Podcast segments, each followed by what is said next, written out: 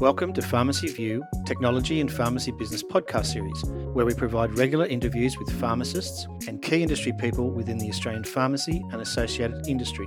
In each podcast, we look to discuss aspects of pharmacy operation and how technology is improving or interacting with each guest's current role or pharmacy related business.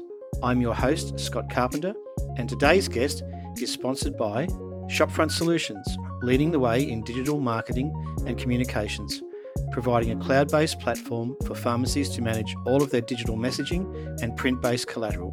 For more information on the Shopfront Solutions digital platform, simply go to the website at shopfrontsolutions.com.au.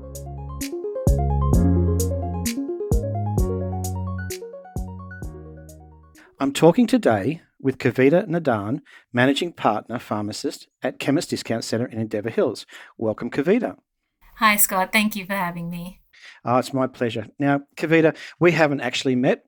I'm sure we will bump into each other at some point in time. But the reason we're talking today was that you wrote an article and published it on LinkedIn. And it really caught my attention because you, you, I guess you popped up in my mind as a pharmacist that embraced technology. So, for anyone that doesn't know who Kavita is, who is Kavita Nate? Where are you today and, and what are you up to? Sure. Okay. Well, I guess first and foremost, I am a pharmacist. I started in pharmacy, well, as a junior. So I've been pretty much in the industry for a good chunk of my life. So started at the age of 16, worked as a, as a junior. Didn't know I was going to get into pharmacy school at that stage, hadn't gone through the whole year 12 VCE. But once I did, I, I, I went into pharmacy school, went on to become a manager down in Churchill, Gippsland, which was a great experience, to be honest. I grew up in, in Gippsland in the rural area, but to go back there and to, to manage a store there was a, a really good experience both in the front of developing myself, but also the kind of customers, etc., that I came across, and some of the the processes and things that I got to experience as a result. But having done that for a few years, I decided once I got married that I wanted to come back a little bit closer to home. And that's how I got into partnership. And so now I'm currently a managing partner, as you said, at Chemist Discount Centre in Endeavour Hills and have been there for the last eight years. And it's been a great experience. I mean, owning my own store and having a great team to run it with has really been what's actually driven me and given me some of the skills that I've needed to be able to do my job as a pharmacist. So, yeah. that's, that's great. And again, if we then, I guess, link into how we got to this conversation around your article, what, what actually drove you to, to publish that article? What was behind that from your perspective?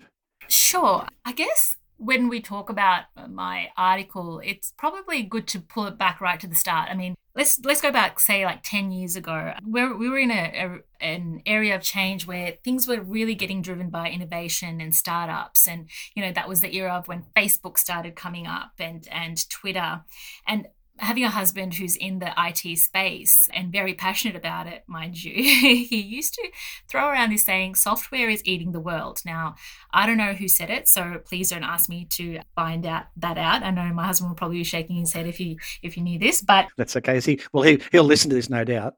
Yeah, correct. But having said that, it got me really interested in, you know, what does that actually mean? So he would say that, you know, basically software is now, you know, the demise of that whole traditional business model was really a focus now. So I started to get a lot more interested in this space and being around him, we started to discuss a lot of ideas. But predominantly, like, I guess if you think about it, industry and the whole society was changing as a whole. So, you know, for example, like Netflix, initially a rental by mail service, you know, just different to the whole traditional model of your video shops and going to, you know, a video store, renting out a video. That's made it part of your usual pastime. Yes, yes. Netflix challenged that and they said, you know what, how about we we create something different where you don't have to physically go somewhere. You you can rent something online, a video or a DVD. And when Netflix went to Blockbuster and asked if they would acquire them, I think it was for $50 million. Blockbuster just pretty much laughed them out of that meeting. And okay, Netflix okay. now is worth $20 billion, for example. Yes, so yes, yeah. that gives you an example of you know, Blockbuster didn't obviously have that same vision and they didn't want to challenge the norm and see that they could actually challenge the traditional way of doing stuff. So this was a really good example of, you know, your early adopters, your visionaries and the ones who were ready to take risks versus the ones who weren't, who were a little bit more conservative, still wanted to keep doing the tried and the tested, still going along with what was just if it's working, why why change it? kind of mentality. Yes, yep. And which also got, you know, if you think about that sort of group of people, you tend to think about you know your big financial institutions as well and obviously they've got bigger risk in terms of money etc but they also wanted to start to play in this space so i don't know if you remember the ing ads i think it had that that comedian uh, billy connolly who used to yes, do the ads yeah. and i was thinking about it like I don't think I you will see a Westpac branch or an ANZ branch, you know, everywhere, nearly in every suburb. But ING tends to do a lot of their banking online and a lot of their marketing online. And that kind of started this whole wave of the banks getting involved in this tech space or in this innova- innovation space, I, I would say. And like CommBank started their whole online banking. ANZ, they also partnered with Apple Pay. Now, this partnership allowed them to have exclusive arrangement where you know they would they would just act as so they partnered with apple pay and this helped for them to be seen as an innovator on the market okay. which also okay. allowed them to increase their credit card sales and just be seen as someone who's to be taken seriously in the tech space now, I guess what this whole thing ties back to is if these large corporations were doing it, then clearly, like, you know, pharmacy being a larger group as well, we can do it, but there's something holding us back. And what is it? You know, we tend to, I think, as pharmacists, we just inherently tend to be a little bit more risk averse. We like things to be a little bit more tried and tested. And, you know, there's nothing wrong with that because the reason we do this is because at the forefront of our mind is always going to be that we need to be aware of patient care. That's yes. the first and foremost. We can't have even anything compromise that. Also, you know, obviously privacy and confidentiality around this is a, is a is a massive talking point and discussion point. And also, I think a lot of pharmacists fear that getting too much technology involved can potentially lose that human touch as well. You know, something that is very valuable to our profession because we need to be seen. We're a client facing profession. First and foremost, absolutely. First and foremost, correct. And I think a lot of the times as pharmacists, you know, as I said before with the whole blockbuster thing, why change it if it's not broken? So, you know, which also brings up that whole resistance to to change. I'll give you an example with the fax machine. So, you know, during COVID, when the peak of it all, we had a lot of in terms of patients couldn't get to see their doctors. So obviously the whole protocol around how prescriptions were sent to pharmacies changed. And this involved doctors directly faxing or email the prescription to the pharmacy. So doctors would be sending it directly to the pharmacy, patients would come and collect it from the pharmacy.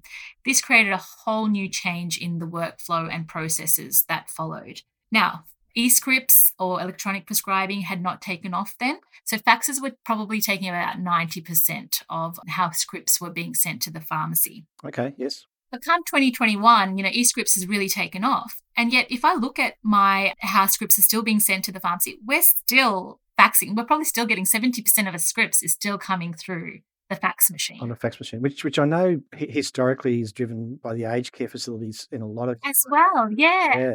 Yeah, correct. And doctors and medical centers. You know, I remember we ha- I had to send a one of my staff members out to a medical clinic to help them with their emails because they had never had to email something off, like especially a prescription, okay. to a pharmacy okay. before, just to help them just add that extra layer of how yes, they can yes. get information across to us. And you think about it like, you know, something like a fax machine. Yes, you can send that fax off, but who's on the other end receiving that fax? You know, you can't ultimately determine that the privacy will be maintained for this document that you are sending off. Yeah. But yet we use it every day because it's comfortable for us. And we don't see that it's, you know, but the problem again is the fact that potentially technical problems could occur where we can't send the faxes. 90% of the time, people are calling the doctors and us back and forth saying, the fax arrived. No, it hasn't. Call your clinic. Back and forth we go. If you had an app, for example, to be able to securely send documents, it might not just be scripts, it might be other things. That would go from one secure channel to another, and you could just receive that in a matter of minutes or instantly. Yes. And, and in a lot of cases, you'd receive it without a black line down through, the middle of the page around changing the toner, this and that. I, I absolutely agree with you. I mean, that's another issue with the faxes we receive is trying to decipher what's going on with all the grainy writing that's on the pieces of paper. You know what? It's part of our job to read all this stuff and yes, translate yeah. it all about it. I guess within half a decade, and I was thinking about within the half a decade that we've had in the last six, six, seven years, we've had a, a, little bit of innovation, so quite a bit of innovation. But I believe, I think we're just really getting stuck into the digital era era in pharmacy. And having said that, now's the time we really need to try and change that mindset. So when we talk about that, I guess we need to start to think we're going to be, and I agree, like in terms of how much we've had put onto us in the last year or so has been massive. We've had within dealing with the pandemic in itself was, you know, was a massive effort in itself. But then having to change our work processes, our workflows, just to be able to deal with patient care, prescriptions. So you've had e prescriptions, which have been probably one of the biggest players in the market at the moment. And yes. and then, you know, MedAdvisor, the whole SMS system, changing all that has been it's been very trying of pharmacists and i totally understand that you know when you get too many things put onto you it can be quite challenging but i think if we try and start to embrace this technology and see it as you know ways to be able to increase efficiencies and automation is going to lead to that so that we can deal with the more admin side of things can be done so that then you are more available to be able to have more of a human touch with your patients. Right now, an e-script for me to take that in takes probably five, you know, 10 seconds max if it works correctly. So I can get yes. that patient's details scanned straight into my computer, their date of birth, their phone number, everything, rather than having to manually go through all that and spend close to, you know, three to four minutes. You're then doing all that admin work is being taken care of. Now I have the ability to go out there and counsel my patient, spend time building that rapport with my customers. So it's it's actually not a deterrent to this human touch. It actually is going to enhance it from the way that yeah. I see it. And it, look, it's interesting that you've raised that or, or, mentioned that because certainly a few of my previous guests, from a pharmacist perspective, that's been one of their key points as well. Is that yes, there's a whole lot going on, but first and foremost, where they tend to be a little bit wary is if it's actually going to become an onerous task and actually detract from their ability to be the face to the to the customer. So, uh, so again, you've just really reinforced that from your perspective as well. As well. Yeah, absolutely, and that's what I'm finding. And I and I said this to a colleague. I'm like, I feel like I've been able to have more of a chat with my customers lately because you know that whole process of just handling the pieces of paper and getting data into the the system is being taken care of. And this is where we want to get to. So if we're trying to we're talking about a change in mindset we have to have this open to change open to failure and obviously not at the detriment to our customers ever but the ability to be open to new things to be able to better our own systems and our own processes in store and I guess one of the things would be that if I have experience with anything, is just to be able to put your hand up and say, hey, yeah, we'll give it a go. And we did that when we were, we rolled out the, the new cloud software for Fred, Fred NXT, I guess. Excellent, excellent segue to our next point. That was great. so talk, talk to us about that. Yeah, so that was probably one of the best and most involving experiences that I've had in pharmacy. Obviously, everyone's aware of Fred software and, you know, it's a dispensing software and does a whole heap of other things. But we were the first pharmacy to roll out the Fred NXT cloud software, so the dispensing software, and that was back in 2015 that we really got the project started and it was a, it was a massive project. It had so many facets to it so many people involved.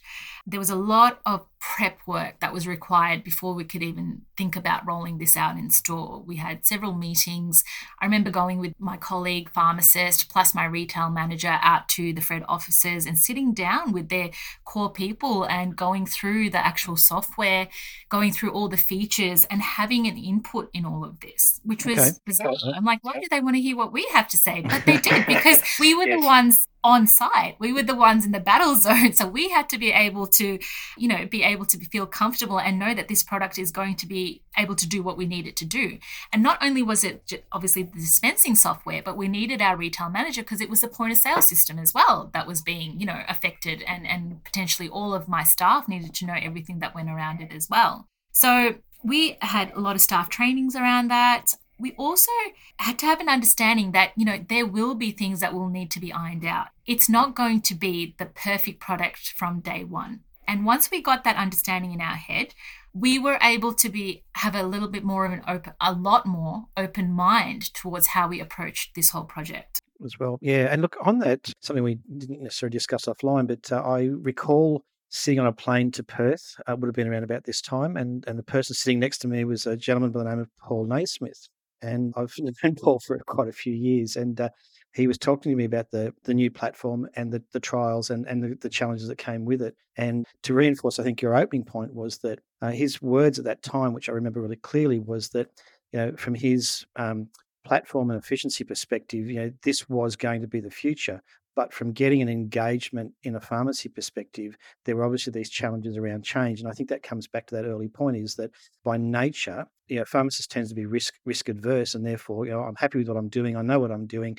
You know, you're going to ask me to change, and how am I going to change my routine? What's in, what impacts is going to have? Am I going to be here for longer hours and that kind of thing? But obviously, today, you know, that platform is is now operational and providing efficiency in your pharmacy.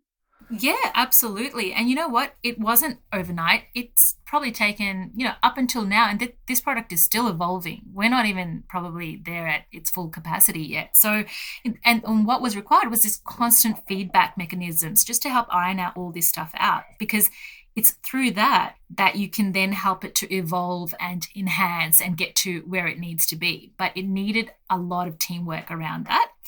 And I guess we were put in a really unique position because being the trial store, we were able to have enough feedback to be able to shape that product. And that's what you get when you put, as I said before, put your hand up and say, hey, let's do it. Because then you can understand the ins and outs of it and can help to shape that product to how you think it will best fit your store or your environment or your industry.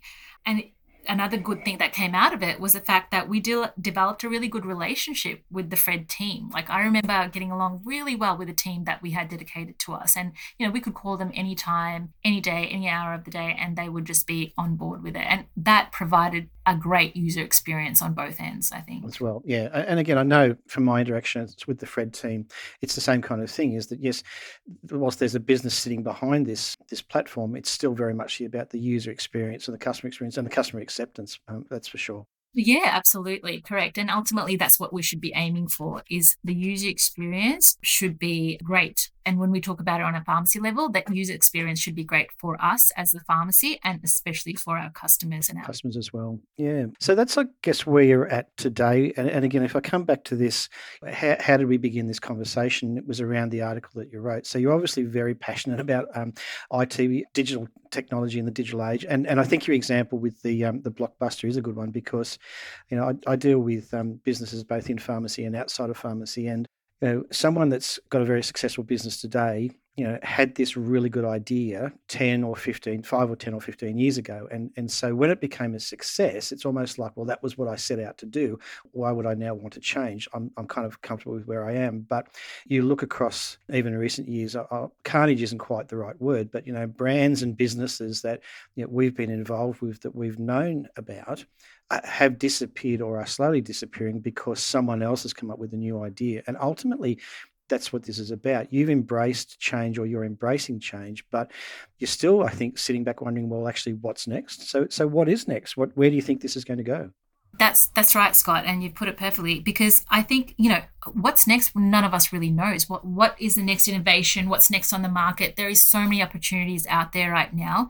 But what I know is that we need to now think about how we can use what we, in terms of how we change our mindset as I've said before, is to think about a few things in terms of embracing the changes and the innovation that are getting coming at our to us and getting thrown to us at such a fast rate. Right. In terms of like say groups, I think, you know, for them, as we mentioned the ANZ example, they partnered strategically with somebody who had the tech. They didn't necessarily have it themselves, but they knew to partner with someone to be able to then, you know, go out and innovate and been seen on the on the market as innovators and and someone in the space. So for like pharmacy groups, I think it's important that they they and they're probably doing this and they are doing this already is using or leveraging off external platforms to enhance their offerings i mean good examples of these are you know click and collect which is is, is a massive innovation to to the market at the moment. Your loyalty programs another great offering that a lot of pharmacies are off are giving to their customers. So these all you know weren't absolutely built in in within the group but they have used or partnered with with people to be able to to develop it or get this out there to to the rest of the market and then it makes them appear and it, it does help them to appear as innovators in, in the digital transformation space so i guess for us at store level or as pharmacists to then be able to use this technology and to embrace it, we need to first and foremost, obviously, not be fearful of it. So we need to say, hey, this is happening. Let's get in there. One of the things is like fail first, fail hard, obviously without any detriment to anybody else or, or patient. Yeah. But it's like jump in, give it a go. All else fails, get back on the bike and keep going, right? Yes. So you know, no no software will ever be fit for purpose from day one. Having that at the back of your mind. I mean, eScripts is one one example of that. Now, it's funny with eScripts, you can see that there's so much potential. It's still a, a, work in progress right now. And my my pharmacy student and I have this joke every Monday, and it's usually due to some updates or whatever might be going on that we will notice most Mondays we walk in and you know eScripts might be down, the platform will be down. What we have done is just to help to develop some processes around working with that so that we in in turn are not making our customers wait, it's not affecting workflow, but we know that, you know, these things happen. So let's change or, you know, let's change some of our processes in store to be able to deal with these things that do occur. Things, yeah, so so it's almost uh, you know whilst you've embraced a platform, don't necessarily throw the old one out or have it parked. And you know the example I again I am old enough to remember this, and I'm, I'm not sure if you are, but um, I, you know, I certainly in, in my younger days used the old um, credit card machine, the you know the click the click clack machine, and and the reality is today is that if an EFTPOS goes down, and we see it when when the the networks do go down, people actually don't know what to do. It's almost like I can't transact with you because I can't I can't process your credit card. But a smart operator or a street smart operator will find a way to solve that problem for that customer then and there, get them on their way, and then and then fix the problem when it all comes back up again. That's that's what you're talking about, isn't it? It's having a redundancy plan for the major platforms, or or be reliant on them from an efficiency point of view, but don't not think that it, something could go wrong at some point in time. Correct. You cannot wholly and solely rely on that, and that's it. You know, uh, we never close our doors, even if there's a power outage. We we, we don't we will close the doors, but we'll never stop servicing our customers. Customers, yeah, yeah, and that that has to be maintained at all times. And so as a result, I think, you know, knowing that things will keep evolving. Like and a good example of that is, for example, MedAdvisor when it first came out, it was a very simple product, um, which was just a, a, SMS messaging platform to the customers. Yep. Get their phone number, send them a text saying, "Hey, these scripts are ready to be collected, or you know, due to be renewed." They send back a yes, you get their files or get them to bring your scripts in, done. You know, that's just how it worked. That was the start. Fast forward a few years later, and now they have an app. And what this app has allowed is for them to have great, for the customers and the patients to have greater visibility around yes, their yes. own prescriptions. They have Correct. more control, they have more power, they have a lot more, you know, transparency and ownership of their own health and their own health outcomes. And it opens up a lot more conversation around patient care with the pharmacist. So you're not only just telling them here, here's a script, come get it filled, we can have more discussions around it because they have that visibility now. And and in effect, it's it's almost like the administration side of the interaction is is managed by the platform which again knowing that that just happens gives you more t- more face time than with the customer. That's what we're saying. Absolutely. And i think if we can start to have these things you know in process or in our mind then we're going to be well well positioned to be able to embrace all the things that are coming our way whether it's now. And I said in my uh, blog, the future is now. The future is now. Like we really need to start thinking this way to be able to move forward. Yeah. And look, Kavita, that's been really good to chat today. I'll make sure that I put a link to your blog so that anyone that's listened, to, it's it's been one thing for you and I to talk about it. You wrote it, I've read it, and, and hopefully some other people have read it. But I'll put a link to that so that people can also read it. And if a pharmacist or someone wanted to get in contact with you, just through LinkedIn is, is a good option. Yeah, LinkedIn is a great option. So, you know, reach out to me. I'm more than happy to have a chat. Always open. and, um, Kavita, thanks very much for your time today. That's been really good to chat. I've enjoyed it. I look forward to, um, as soon as we can, actually catching up face to face. Now that uh, we're a little bit more, uh, not quite relaxed, but at least we're, we're allowed out in Victoria. It's um, And you're not too far from me. So I'll even, if I need to, come and pop over and, and see you in the pharmacy. So, oh, absolutely, Scott. You're welcome anytime. And it was great. I love talking about this. And um, you've been a, a great host to be able to mm-hmm. discuss all this with. So thank you so much. Not a problem at all. Thanks for your time today. No worries. Take care. Thank you for listening today. Pharmacy View is a technology focused podcast provided by Melbourne based business Arian Technologies and Shopfront Solutions.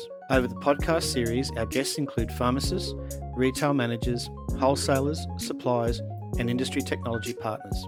If you would like further information on our podcast series or to participate in one of our episodes, feel free to send me a message or touch base through the Pharmacy View website, pharmacyview.com.au.